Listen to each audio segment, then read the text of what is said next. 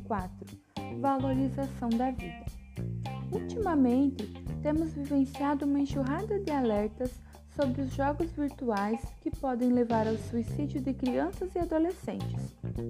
São informações que jorram das redes sociais, muitas vezes sem o cuidado devido a um assunto tão delicado.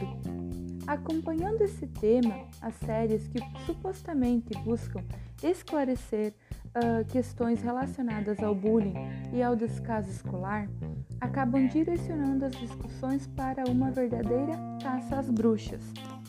Porém, o assunto é mais polêmico do que parece, porque toca em feridas e mazelas de suas instituições, de duas instituições que devem andar juntas, aliadas na formação das nossas crianças e jovens, a escola e a família. As tentativas de identificar se os nossos alunos estão inseridos no mundo dos jogos virtuais, potencialmente perigosos, vai além de só observar comportamentos. Na sociedade individualista em que vivemos, em que respeitar a privacidade tornou-se uma lei com regras ocultas, fazer perguntas, chamar para uma conversa pode ser interpretado como invasão. A escola e a família devem ser aliadas na comunicação com nossos alunos e filhos.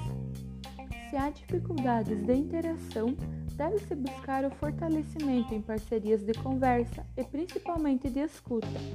Estar atentos a comportamentos de isolamento, horas separadas do convívio familiar, muitas vezes trancado em quartos com todo tipo de acesso às redes virtuais, faz parte do ser família.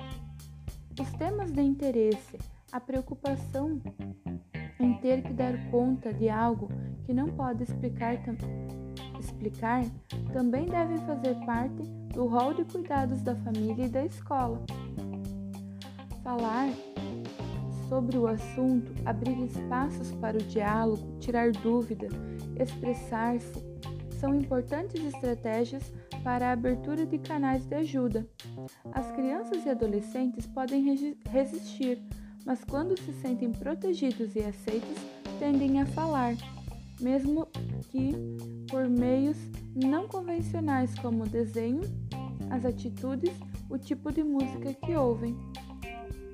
O que importa nesse momento, mais do que buscar culpados e potencializar o tema específico, jogos e séries, é desenvolver valores que humanizem os nossos alunos. Trata-se da valorização da vida por meio de amizades, momentos de convívio e parcerias entre a família e a escola, que devem considerar-se aliadas na formação de seres humanos, cheios de sentido e profundo sentimento de pertença.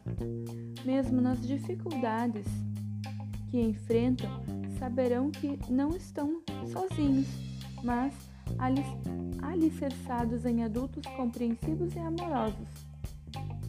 As palestras e esclarecimentos sobre jogos e séries são importantes, porém não substituem as atitudes de gentileza, de respeito, os momentos de escuta e as demonstrações de afeto e cuidado. A maior e mais eficaz maneira de manter nossas crianças e adolescentes distantes do que hoje tornou-se uma ameaça potencializada pela internet, a tentativa de suicídio ainda é a valorização da vida.